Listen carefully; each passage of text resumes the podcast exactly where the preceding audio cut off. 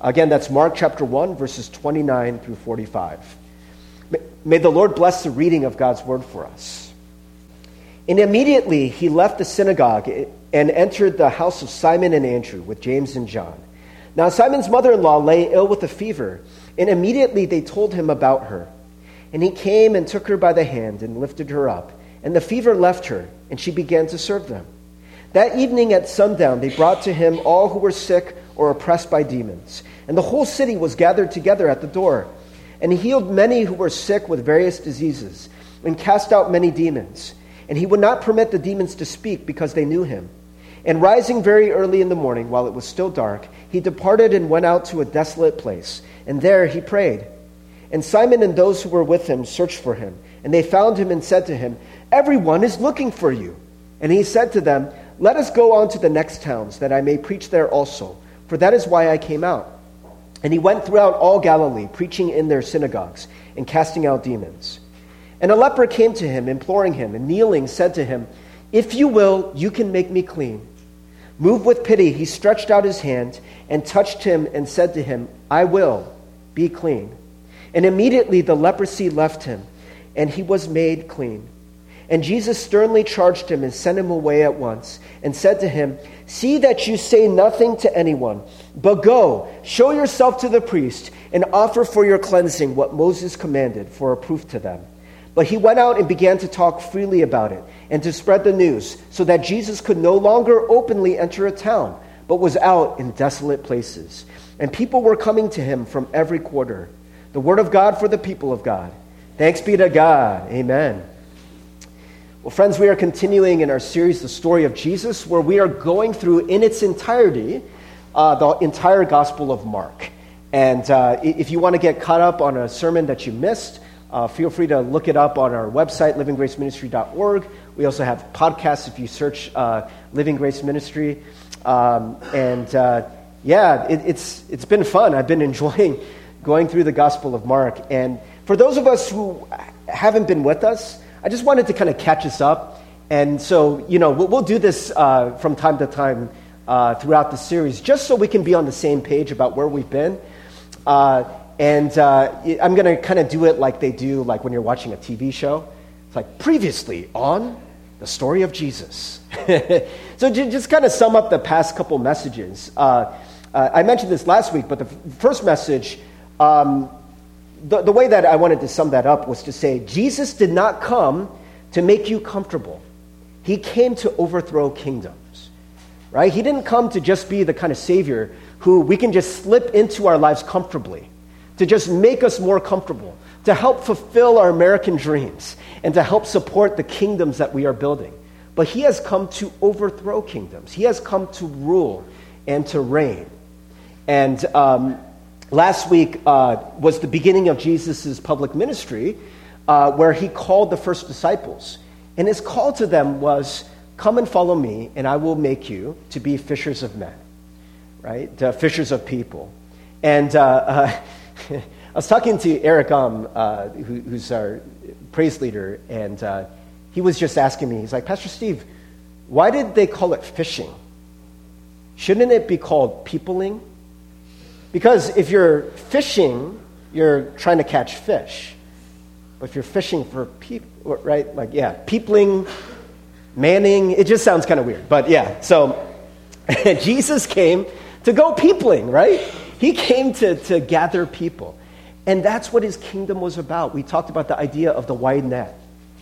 You know, it wasn't just the people that maybe the disciples would have wanted. It wasn't just the people who had their lives cleaned up. But the very first person uh, where we really see Jesus encounter in this very profound way is a person who's possessed by um, an unclean spirit. You know, yelling out in the synagogue, in the middle of church. He's raising a fuss, right? And Jesus, he drives out that unclean spirit. And uh, so, you know, we're going to continue uh, with Jesus' public ministry. And um, I think one of the things that's very interesting to me is I think Jesus' public ministry, you're going to find out very soon, is very different than I think what gets presented to us. What Jesus actually focuses on, what Jesus actually does, is perhaps different than what we hear preached about most of the time. This is uh, one of the main reasons why I wanted to go through Mark in its entirety.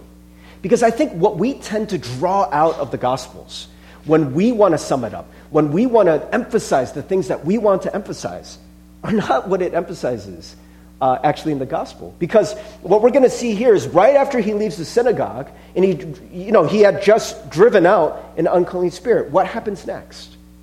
He goes to uh, the house of Simon and Andrew with James and John and Simon's mother in law lay ill with a fever.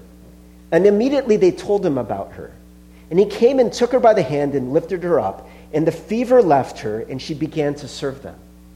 And so the first thing that Jesus does, uh, the first um, you know, public miracle in the Gospel of Mark was Jesus driving out an unclean spirit. The second one was Jesus healing, right? Healing um, one of the disciples' mother in law, Simon's mother in law and making her well. And we're, we're going to see that right after this. Uh, th- that evening at sundown, they brought to him all who were sick or oppressed by demons. And the whole city was gathered together at the door. So, so Jesus is here. He's healing many people who are sick with various diseases and cast out many demons. Um, and friends, what we're going to see throughout the Gospel of Mark most of the Gospel of Mark, most of Jesus' public ministry is this Jesus healing people and driving out demons and unclean spirits, right? And I think that most of us, we don't really know what to do with that. We're not really sure what that means. Uh, so we just kind of skip over. We, we, we maybe like hear something like this like, oh, okay, the reason why Jesus did that was to prove he was the Son of God, right? And, and so now we know, great, Jesus is the Son of God. We know that. But Mark is not going to let us off the hook. It's going to keep going. It's going to keep talking about these healings, these driving out of spirits, right? Why? Why is that so important? What is it that Jesus came to do? What is the traditional answer, friends? The tradi- traditional answer is Jesus came to die on a cross, right? Which, by the way, is definitely true. That's a very, very important part of his ministry. Don't get me wrong but it is not the only part of his ministry. You know, um, so uh, Dallas Willard, uh, he, he, sometimes would joke around that he said that um, he, he would call some Christians uh, vampire Christians. You know, like what's a vampire? A vampire is somebody who wants to suck blood, right? And so he said vampire Christians only want a little bit of Jesus' blood, right? That's all they want. And once they have that, they're fine.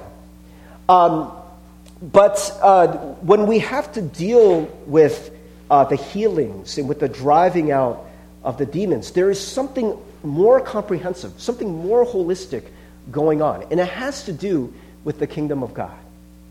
Right? Because what we usually hear is Jesus came uh, to forgive your sins, right? Which is definitely true, again. but most of it, the problem with the traditional uh, gospel presentations is most of it is one event that happens at some point, usually at the beginning of your Christian journey, right? Jesus came to forgive your sins once and for all, right? So you pray a prayer, you know, the sinner's prayer. Jesus, I'm so sorry for my sins. You know, please forgive me, right? And then what happens? We wait until death. Because what we're told oftentimes that Jesus' ministry is all about us getting to go to heaven after we die. That's what it's about, right? So, so far, we haven't seen that preached yet, have we? Through Mark? We haven't seen that presented yet. We're actually not going to see it for a while. You're going to see glimpses. Yes, forgiveness is very important, friends. But what about all this other stuff? For me, I have come to uh, read stories like this, where it talks about Jesus healing, in maybe a little bit different way than I did when I was younger.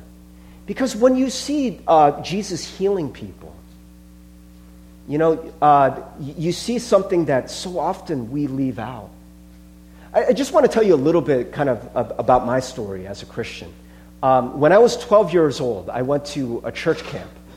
And it was there that I accepted Jesus for the first time. You know, I, I realized that I was a sinner. I cried. Uh, it was very emotional, very intense. And when I accepted Jesus, I was filled with so much joy. So I was 12 years old, going into the sixth grade. And I remember going into sixth grade thinking, like, man, everything is different now. My life is going to be awesome. And I went into sixth grade, and I, like, like, I don't know what I thought. I thought like every uh, person before the, the sixth grade went to a church camp, and everyone accepted Jesus. And I thought everyone would be on the same page, but surprisingly, they weren't. Right? And what I found um, for those of you who have gone through middle school, or some of you who are going through middle school right now, if you are going through middle school right now, God bless you. I don't know. For some of you, just, just out of curiosity, was middle school a good time for you? Did you like middle school? How many people, like, middle school was, was where it was at? Like, man, if I could be 12 to 14 again, I would do that all day long. If I could just Groundhog Day, just 12 through 14, I would just do that, you know, forever. Was that the, the peak of your life? Was that the best time of your life?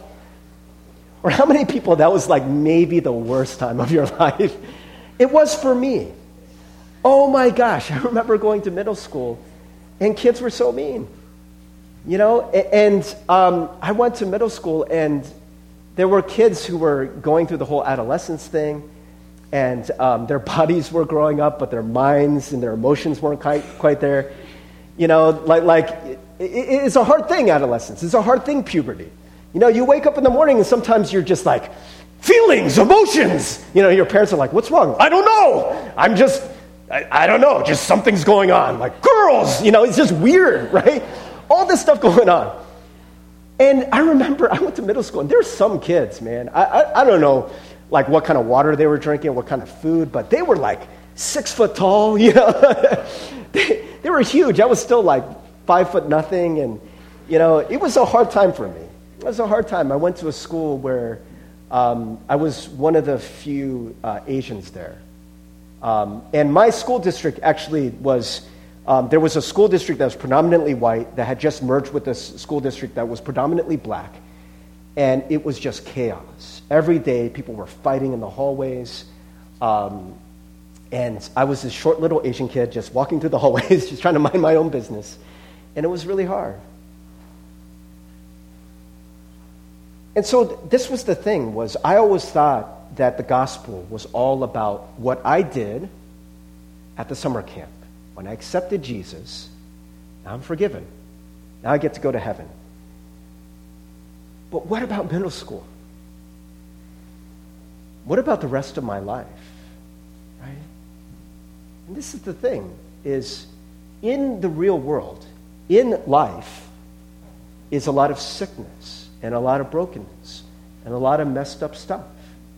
We don't always know what to do with the demon stuff, the demon possession, the unclean spirits. You know, there are some people that, that say, well, you know, like back then, they didn't really have the vocabulary for mental illness. That perhaps there were some people that were, you know, what we would call mentally ill. You know, I don't know. I, I, I, have encountered some things in life that I just don't know how to explain. And I've had pastors tell me, hey, this is something demonic. You know, and, and, and I'm not an expert in these areas by any means. But I do think that there is something about these people who are going through things that they cannot control, right? Sometimes you hear people talk about their demons. You, you ever hear, like, I don't know, some like rock star or somebody like commit suicide you know, drug overdose or something. And, and oftentimes they'll say this about them. They said, he couldn't overcome his demons, right? And when you look at the, the, the New Testament language, when it talks about demons, uh, one of the synonyms is unclean spirit. You guys remember what a spirit is? I mentioned this uh, from the beginning, but I think it's, it's useful for us to remind ourselves. A spirit is something that leads. That's what your spirit is right? Um, my, my kids, they like to watch this. Uh, uh, there's this DreamWorks uh, movie that came out a while ago, like 20 years ago. It's called Spirit. It's about a, a very willful horse, right? And nobody could ride this horse. It was spirit, it was wild, right? And, you know, that's the name of this wild horse. Like, oh, much spirit, right? You know, that's what a spirit is it's something that leads. And the unclean spirits, are ones that lead people in directions they don't want to go. Right? So you get someone who uh, seems to be possessed and they convulse on the ground. They can't control it. Right? I mean, you could talk to that person and be like, yo, Steve, cut it out. Stop convulsing. Stop uh, foaming at the mouth. Just stop. What good is that going to do? You're not going to be able to help it. You're not going to be able to do it. No matter how hard you try, no matter how much you love your family, no, match, no matter how much your family cries and they're like, come on, you're embarrassing us, just stop it. You're not going to be able to do it. Why? Because that spirit is stronger than yours. You cannot overcome it. And there are many people who are overcome with spirits in this day and age, unclean spirits. You know, is it like demons, like, like with horns and they're like green or purple and ah, you know? Like, like they're little, like, like weird spiritual manifestations. Is it that?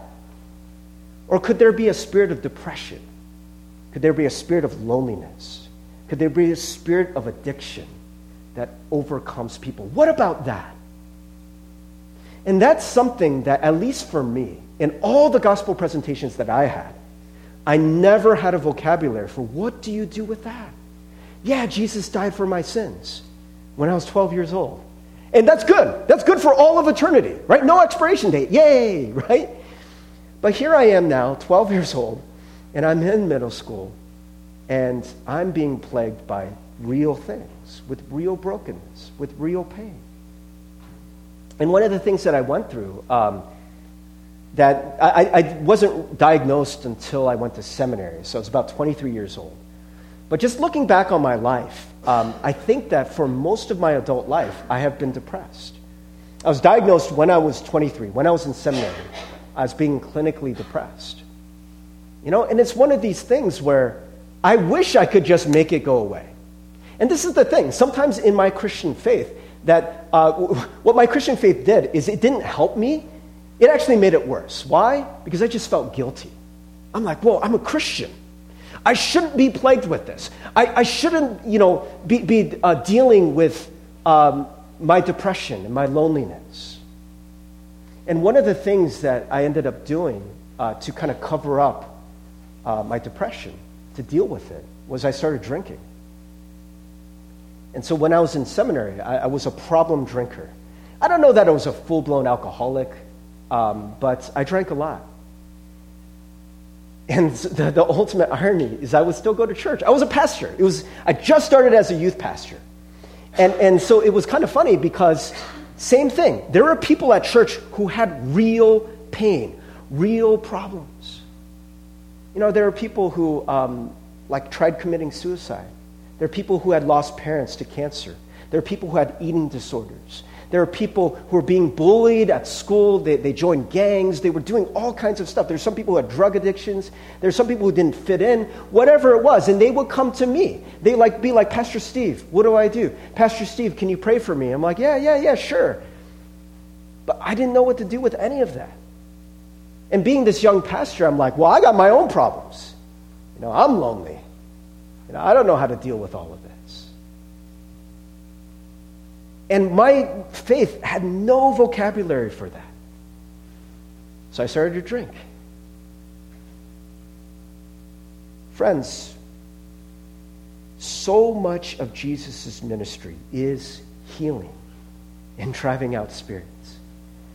You know, and one of the things that I've since learned is that we have gotten twisted the word salvation so much. Right? What does salvation mean? For most of us, and this was me, by the way, up until just a few years ago, I always understood salvation as something that happened after you die. But when you look all throughout the Old Testament, like just think about, um, you know, the slaves in Egypt. They're crying out to Jesus, or they're crying out to God, save us, save us from Pharaoh, right? What do they mean by that? Do they mean, oh, God, like it doesn't matter that we're slaves now physically, but can you save us after we die? And no matter what happens, it's cool. But after we die, please let us go to heaven. Is that what they meant? No. They meant, can we actually be freed from these chains right now? Can we actually stop getting whipped? Stop getting abused? Can we be freed in this life? And friends, when it talks about salvation, when Jesus comes to bring about the kingdom of God, what is that going to look like? Remember, we mentioned this Jesus has come to overthrow kingdoms. He has come to rule and reign. And what that means is that he desires in this world for this world to look like his kingdom. He wants this world to be the way he desires it to be. And so when Jesus comes, he goes and he sees all these people who have addictions, who are depressed, who are lonely, who are plagued by unclean spirits, who are sick. And he looks around at this world, and do you think he just goes and says, Ah, this is fine? Just say a prayer and then you'll get to go to heaven. Or does he say, No, I have come to bring the kingdom of God here on earth now? My kingdom, the kingdom of God, is at hand, it's here within reach. And right after he preaches that message, he starts driving out the evil spirits. He's touching the lepers. He's healing these people, right? So, right after Jesus is doing this, and by the way, it, it's kind of a crazy story because uh, we're told that when did they bring uh, start bringing these people? Uh, verse 32 that evening at sundown, right? So it's like, you know, 6, 7 o'clock p.m. And they brought to him all who were sick or oppressed by demons, right? And how many people was that? Was it just like two or three? It, it was like the whole city was gathered together at his door. It just goes to show you just how oppressed the people were, how sick they were, how many problems that they had. You know? And friends, I think in this day and age, I don't think it's that different. You know, I remember uh, reading someone uh, saying that um, this generation is the most over medicated, the most depressed, the loneliest generation perhaps we've ever had, with some of the highest incidences of mental illness.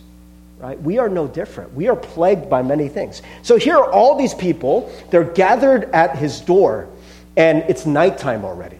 Jesus is healing people throughout the night the entire night. And so, verse 35, uh, there's this weird kind of break. Because what you're going to see is we started with healing, right? And then Jesus healing, driving out demons. And then we're going to get this weird break in verse 35, and then more healing. Okay, but I think the break is important. So let's take a look at verse 35. And rising very early in the morning, while it was still dark, he departed and went out to a desolate place. And there he prayed. And Simon and those who were with him searched for him. And they found him and, and said to him, Everyone is looking for you. And friends, this is the thing about Jesus that is so amazing. I know we tend to just read this as, oh, Jesus is God. He can do anything, right? Like Jesus, no problem for him. Healing an entire city, no problem. He can do it all night long. But remember, friends, Jesus is fully God, but he's also fully man. Did Jesus get tired? Absolutely. Did, did Jesus sweat? Did, did he uh, uh, you know, have to sleep? Did he need to eat food? Yes, he had to do all those things. Jesus had physical limits.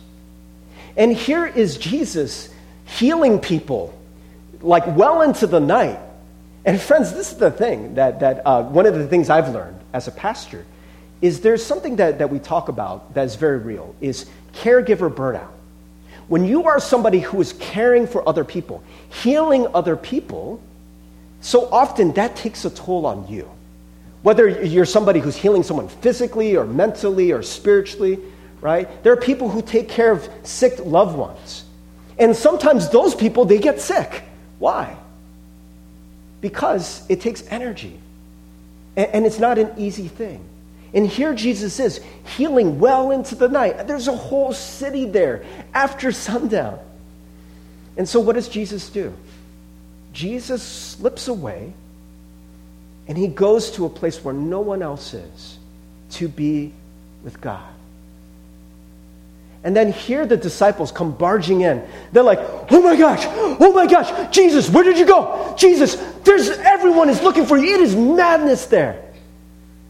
Friends, do you ever feel like that? I get that feel of the disciples, that anxiety, right? That, that, that feeling in your heart where you're just like, oh my gosh, there's so many things to do. Oh my gosh, I don't know what to do. It's overwhelming. I wonder if that is also something we need to be healed of. That anxiety, that stress. It's something that I realized a couple years ago that I suffer a lot from anxiety. I think it's part of the reasons why um, I've been depressed in my life. It's this sort of low level anxiety that exists in my life. And it's this feeling of, oh my gosh, oh my gosh, what do I have to do? What shoe is going to drop? Uh, is something going to go wrong today? Because I really don't want something to go wrong. Oh my gosh, if something goes wrong, I bet something else is going to go wrong because when it rains, it pours. And it's just this feeling, this unsettled feeling of, I just don't know how to navigate in this world. I don't know how to handle all the stuff in my life. Friends, do you know that feeling? Do you know that feeling? Is that, again, maybe something that Jesus has come to save us from? Jesus has come to heal us of. Right? That even Jesus, he needed to spend that time with God. And Jesus, I mean, he is not swayed by the tyranny of the urgent, right? Of, of this, this urgent request, like, oh my gosh, people are looking for you. Jesus, cool as a cucumber. What does he say? He says, Let us go on to the next towns, that I may preach there also, for that is why I came out. You know, if I were Jesus in this situation, I'd be like, Oh my gosh, I'm going to disappoint all these people. Like, ah, oh, I got this new following. My church is growing. This is great. Now I got to go and make them all happy. But Jesus is like, no, I got to go. I know what my mission is. I know what I need to do. And I'm probably going to disappoint all these people. Doesn't bother him. Doesn't bother him. Why? I think it's because of his communion and his connection with the Father. I think that is key. That is key to Jesus' wholeness. And I think it is the reason why we are so broken the disciples into the night. They're looking for Jesus. They're frantic. Oh my gosh, oh my gosh, oh my gosh, what are we going to do? But Jesus is just being still with the Father, letting the Father be with him. The disciples not whole. The disciples not fully healed. Jesus fully whole. Jesus fully healed. And I think it is because of this union with God that Jesus is able to heal. And so here we see a, a, a, story that comes right after it. A leper came to him, imploring him, and kneeling said to him, If you will, you can make me clean. And so, uh, friends, uh, in the Bible, um, it, it, it, there might even be a footnote in your Bible that leprosy uh, in the Old Testament covered a lot of different skin diseases. But leprosy, which is uh, known properly as Hansen's disease, uh, did exist in New Testament times. So we're not really sure if this was some other kind of skin disease or this was leprosy proper. But let me tell you something about leprosy that I learned. Leprosy is a very interesting disease because, um, you know, I, I, used to like, like think that leprosy would be very painful. Like, oh man, they got these things on their skin and whatever. And actually, that's not leprosy. What leprosy is, is it's a, a, a, a sickness that causes you to not be able to feel pain. And the reason why leprosy is so dangerous is because you can um, you know, get hurt and not even know that you're hurt. Or you can get an infection and not know that you have an infection. And that, that can cause some serious health issues. Now, for us, leprosy does not sound like an illness, it sounds like a superpower. Um, I, have actually seen a couple, I, like, I love like superhero um, TV shows and movies. There's actually a couple shows that I've seen that one of the superpowers of a person is to not feel pain.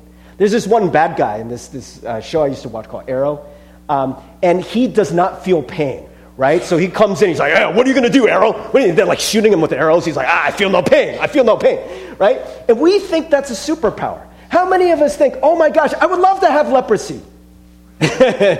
like, okay, leprosy sounds bad. Let's call it something else the feel no pain thing. How many people would want that?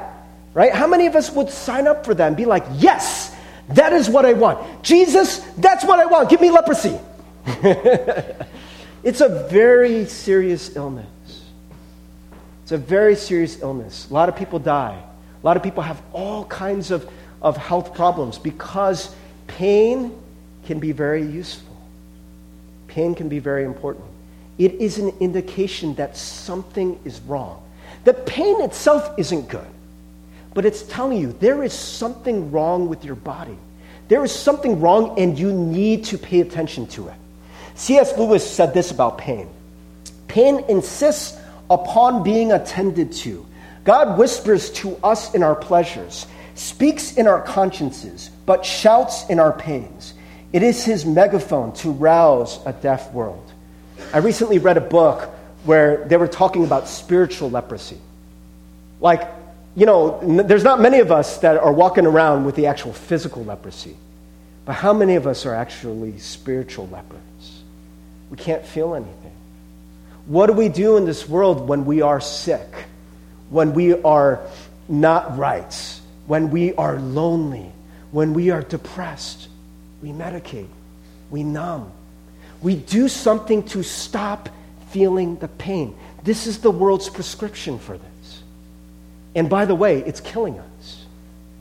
I, I read recently that um, now in America, the number one killer of people under the age of 50 is overdose on opiates, right? Which is painkillers and uh, heroin and things like that. But this opiate crisis started from painkillers. People in pain, physical pain, emotional pain, whatever it is, and people wanting to numb. And there are people who are dying because of this by the tens of thousands every year. It's getting worse every year in this world, right? And so, you know, even the president calls a national state of emergency because of this, because of the opioid crisis, right? And friends, how do we treat people who are sick in this way? Do we treat them with compassion? Do we treat them, you know, uh, uh, in a way where they're able to get well? Part of the reason for the opioid crisis, what a lot of people are pointing to, is the shame and stigma of this crisis, is that it's happening in secret. Nobody's willing to admit this. My wife was telling me that it's, it's a big problem in care management because if, if, some, if you have a loved one that dies of like cancer or something, right? People at your church, people in your community, they're bringing you casseroles and things like that. They're checking up on you. They're calling you, hey, are you okay? Is everything okay? But if you have a family member that dies of an opioid overdose, you're not getting a casserole, right? People aren't checking in on you. They don't know what to say. Oftentimes, there's this stigma. There's this, this feeling that we have like, you know what? They deserve it. They did that to themselves. They're weak. There's something wrong with them. And friends, I carry that too myself. There's something wrong with me. This is something I need to figure out on my own. I need to figure out how to heal myself. I need to figure out how to not be depressed anymore. And what you see with this leper as he comes imploring Jesus, begging Jesus. He is on his knees and he says, If you will, you can make me clean. And so for lepers, uh, you know, it, all kinds of problems would happen because when you can't feel pain, right, like every cut, every uh, scratch, every bruise, you know, oftentimes they don't get attended to and it gets infected and it gets worse. Their skin starts looking really gross. They start getting kind of smelly uh, because of all the infections and things like that. And oftentimes, people, lepers were not allowed in cities. They, they had to form their own camps outside of the city. They were social outcasts. And here is this man who's a social outcast. And, and by the way, back then they thought that the, the reason why you had this illness is because of some sin that you committed or someone in your family. And so he comes to Jesus and he has a bold request. He says, If you will, you can make me clean. It's very interesting.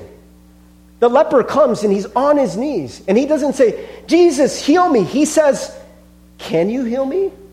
Are you willing to heal, heal me? That's really his question. Are you willing to? Would you want to heal some, someone like me? Because the understanding of everyone else is, you deserve it. Your fault. What's wrong with you? You did something to really make God mad, so you deserve this. So people didn't show a lot of compassion to lepers. They're like, ah, there's some sin that, that, that, that you know, we should really keep these people out. They're unclean. This isn't good. So the leper to come to Jesus and say, Jesus, are you willing to heal me? What is your ministry about? What is this kingdom like?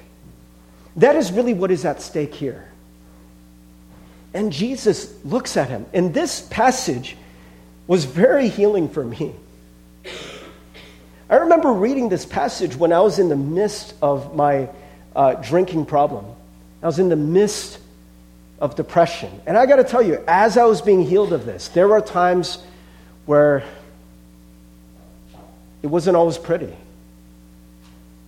There were times when I, I, found myself drinking and I would be crying while I was doing it. I was like, I don't want to do this. Why am I doing this? This is so stupid. You know, I feel so dumb. I feel so weak. Why am I doing this to myself? But I couldn't stop. You know, and during this time, there were times where I would pray before God, and my prayers were not very like cleaned up, like holy prayers. It wasn't, oh, dear God, thank you so much. It was just wailing. It was crying. It was screaming. God, save me. God, be with me. Lord, I need you. And this is what I heard when I read this passage. I heard Jesus saying to me, Steve, I am willing. I'm willing to work with you, to cleanse you. I'm willing to forgive you. I'm willing to help you clean up your life. I'm willing. Friends, what about for you? What, what, what is it that you are struggling with? And, friends, by the way, you know, a lot of us, we have this problem because we have uh, numbed for so long. We don't even know what the pain is anymore. You know? And, and I, I know there are many people here. I, I mean, you know, m- maybe this isn't exactly your issue, but I've talked to many young people, and, and I've been through this myself. Do You ever find like you can't sleep at night? You're just restless. You, you don't know what's wrong, but there's just something wrong. We're so not in tune with our pain, with our stresses, with our worries. But we just sit there at night and we're like, I can't go to bed. Can't turn off my brain. I, I'm just, I feel plagued with something. I don't even know what it is anymore. And the world has been telling us, hey, go and find some fun. Go turn on the TV. Go to the internet. Go watch some porn. Go do something that's going to be a little thrill. Go do all these things, and I'm sure you'll feel better. And all we're doing is we're numbing the pain where we can't get the real healing. Dallas Willard used to say this the most important uh, discipleship question you can ask a person, or you can ask yourself, is what is bothering you? What is bothering you? What is the matter with you? What is your pain? And friends, I wonder when Jesus is coming out and saying, I am willing to heal you, and w- the way that Jesus himself was a whole person was that communion with God. Friends, I wonder if maybe that is part of the solution for us.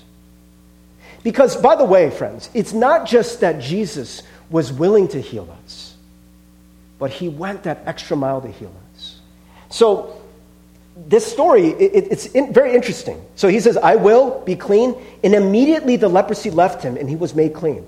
And Jesus sternly charged him and sent him away at once and said to him, See that you say nothing to anyone, but go show yourself to the priest and offer for your cleansing what Moses commanded for a proof to them. If you look at Leviticus, uh, there are very clear instructions about leprosy. That you had to present yourself to the priest, and the priest had to very closely examine you. Make sure that there was no signs of any skin illness. Because uh, obviously you could infect someone else, right? So the, the, the priest would check you over a period of seven days. And if over that seven days you, you, you were completely you know, free of any symptoms, you could come back to the community. So, what is Jesus wanting for this man? What is he uh, uh, telling this man to do? He's trying to get him back into community. He's trying to get him back on the inside. This man was wandering in the desolate, lonely places. He's wandering because nobody wanted to be with him. He had no community. He, he couldn't be with his loved ones. He couldn't be with his friends. He couldn't be with his family. Now Jesus is saying, Go present yourself so that you can be on the inside again. So, what happens from this? He tells him not to tell anybody. But the guy disobeys. And so he just starts blabbering, telling everyone, freely talking about what Jesus did.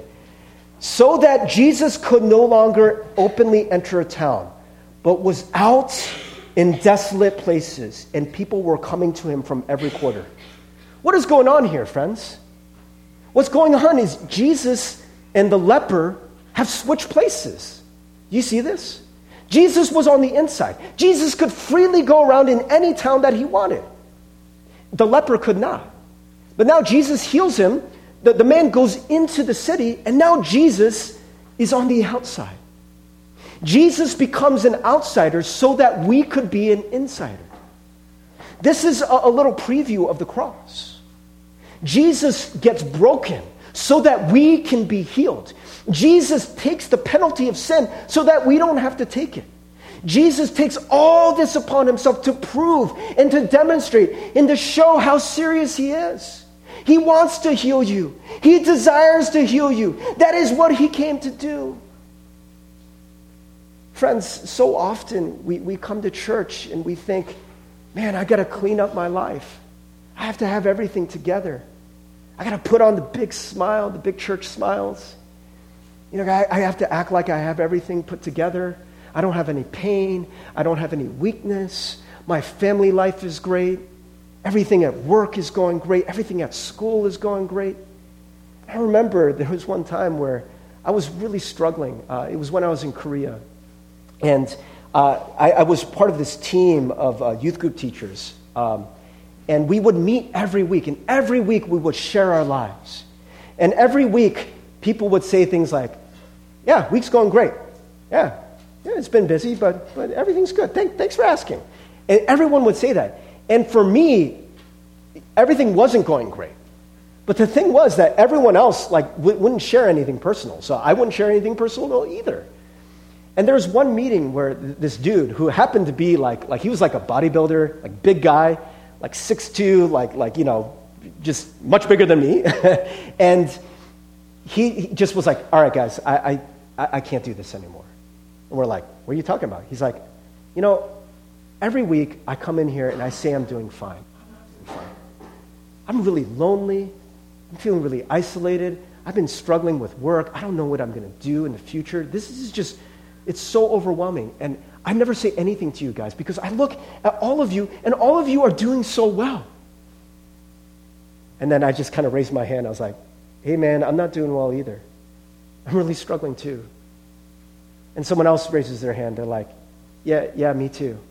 And someone else raises their hand and they're like, yeah, me too. Friends, Jesus didn't call the, the most cleaned up disciples, He called the anxious ones. He didn't call the ones who had everything together. He called the ones that were dropouts, that didn't get picked by the other rabbis, right? Who didn't know all the scripture. He called people that he knew were going to abandon him, people who he knew were going to fail, people who he knew were going to be petty, who were going to have all these issues that needed to be healed. And he called to them to be a part of his community.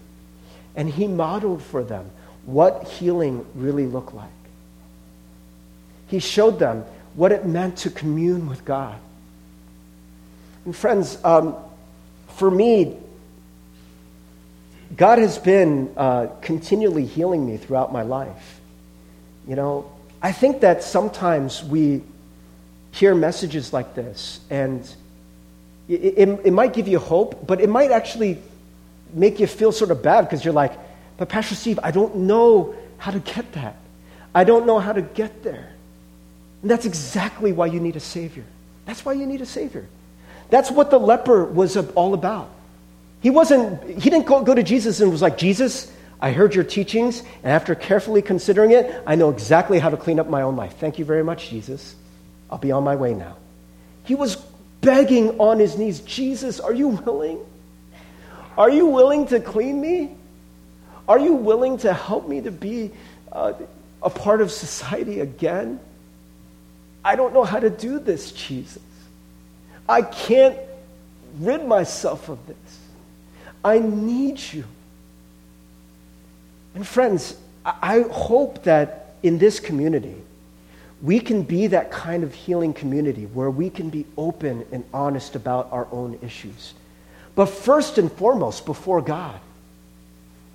You know, th- this is one of the things that Jesus wants to teach us is that communion with God. It's one of the things that I've really incorporated into my spiritual practice. Is exactly what Jesus did. Get up in the morning, spend time with God. Alone, in silence. And friends, this is really hard for a lot of us. You know why? Because when you keep moving, when you're not still, when you surround yourself with noise, when you surround yourself with music and laughter and friends and activities and video games and work and school and all this stuff, you don't have to think about what's really hurting you and wounding you and causing all that damage on the inside. You don't got to think about all that. You numb yourself. Oh, too busy, can't think about it. But if you are just still before God, man, it was hard for me at first. It actually got worse because I felt really anxious. I was like, oh my gosh, I'm a really anxious person. I don't like feeling really anxious. And it's one of these things that I had to learn to be before God. We don't really see what Jesus uh, and God talked about. We don't really see what God said to him. But all I know is this the only thing we've ever seen God say to Jesus in this entire gospel to this point is one thing. What is that? You are my son, whom I love. With you I am well pleased. I wonder, friends, if Jesus, in his communion with God, before he went out there in the world and all these people are like, Jesus, heal me, Jesus, heal me. And all these competing voices, Jesus, Jesus, Jesus, Jesus. And all these people are tugging at him. All these people are anxious. All these people are sick and pressing up on him. That the first thing he hears in the morning is, You are my son, whom I love. With you I am well pleased. I love you, not because you do everything well, not because you perform, not because of your behavior. I love you because you are my son. I love you because of this relationship. And friends, I wonder for us, is that something that we need to hear for our healing? Every morning when you are feeling anxious, every morning when you are feeling um, whatever it is you're feeling, oh my gosh, like, I, I don't know what this means about myself. I see everyone else succeeding. I feel like such a fraud. Everyone else seems to be with somebody, and I don't have anybody. I'm so lonely. My gosh, I, I just don't know what I'm doing with my life. I, I don't feel significant. Can we be there in the presence of God every day and learn to hear that voice? I'm with you. Let me just share my grace with you. As a matter of fact, I want to do that right now, friends. Um, praise team, you guys can start to, to come up here if you want. I want to take a few moments, friends, um, to just be still before God. And I want to encourage you, friends, to um, not come with an agenda.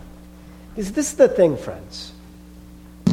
For a lot of us, the things that are really bothering us, we like to manage. We like to be in control. We like to be the king over that thing, right? Like, I know how to manage this. I know how to make this better. It makes us feel better to think we're in control. And I think that a lot of our prayers are like that. We are in the driver's seat of our prayers. Like we go to pray and we're like, Father God, thank you so much for this day. Lord, can you help me with my school? Can you help me with my work? Lord, you're awesome, or whatever, whatever it is. I'm not saying that's a bad prayer. But what if Jesus were to just start bringing stuff out of your life? You just are still before God and you say, God, come and examine me. Lord, I just want to be myself before you. And maybe there's that question that is overhanging what is bothering me? What is, that, what is it within me that God really needs to heal? Why am I so angry? What, what, what does it bother me so much when, when, when so, somebody treats me the way they do at work or school or in my family? What is that thing that is just hanging over my life? And what does it mean to allow Jesus to be the Lord of that? To let him in, to come like the, the, the beggar on our knees and saying, Jesus, are you willing? Are you willing to heal this? I can't even feel anything anymore. I don't even know what it is. Can you show me what it is that is bothering me? And by the way, friends, the leper was very happy. But by the way, what does it mean for the leper to be healed of leprosy. He's going to start feeling all that pain as part of the healing. Remember what I said, friends. Jesus did not come to make you comfortable. He came to overthrow kingdoms. That is a good thing. If Jesus is fully in charge of your life, if Jesus is able to order your emotions, your life, your hearts, your soul, exactly the way He wants it to be, you better believe there's going to be peace, there's going to be love, there's going to be joy overflowing. But, friends, we might have to face some pain. We might have to face some uncomfortable things about ourselves. We might have to over, uh, face those bad habits that we just, it's just very dissonant for us to think. Like, I like to think of myself as a good person. I don't like to think about myself as somebody who has an addiction. I don't like to think about myself as somebody who has an anger issue. I don't like to think about myself as somebody who can be so torn up uh, about a breakup or somebody says something about me and it really wrecks me. I don't like to think that about myself. But as we come before God and we're just still, and, and we can just let God examine us, we can just be honest, and to know that God loves you with all the things in your life. He's willing to sacrifice for you. He did it already. He's willing to die for you. And all your problems, all your sins, yes, He's going to save you for all time, but He wants to save you right now, too. Friends, can we just take a moment and let God examine you in silence and stillness? What is it that's bothering you? What is it that God desires to be a part of, to be the Lord over? Can we just sit still before God and let Him examine us? Can we let Him in? Can we let Him be the Lord of glory? Let's take a moment to do that, friends. Let's pray.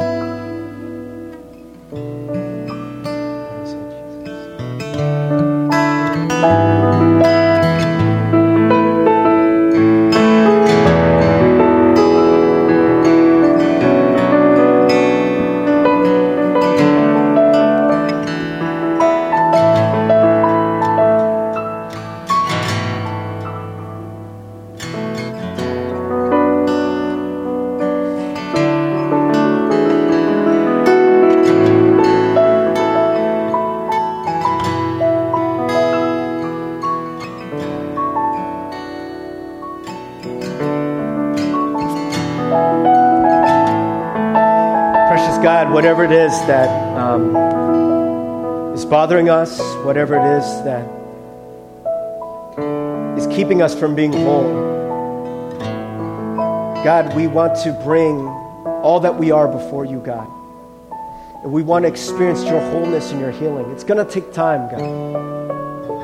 Lord, and just as your son would come before you every day to commune with you, Lord, I pray that we can start to do the same. It's not about legalistically doing anything to prove anything. It is just about us learning to be with you, learning to let you be our healer, letting you be our Lord God, letting you be the Lord of all our anxieties, of all our stresses, of all our pains, of all the things that are bothering us, God. And Lord, if there is any of us, God, that is feeling the pain of those things, God, may they hear your voice saying, You are my daughter you are my son. I love you. I am pleased with you. You don't need to clean up your life. Just come to me. Just come as you are. Let me come and heal you. Let me save you. I am mighty to save. I am willing to save. I am willing to heal you and touch you and be with you now and always.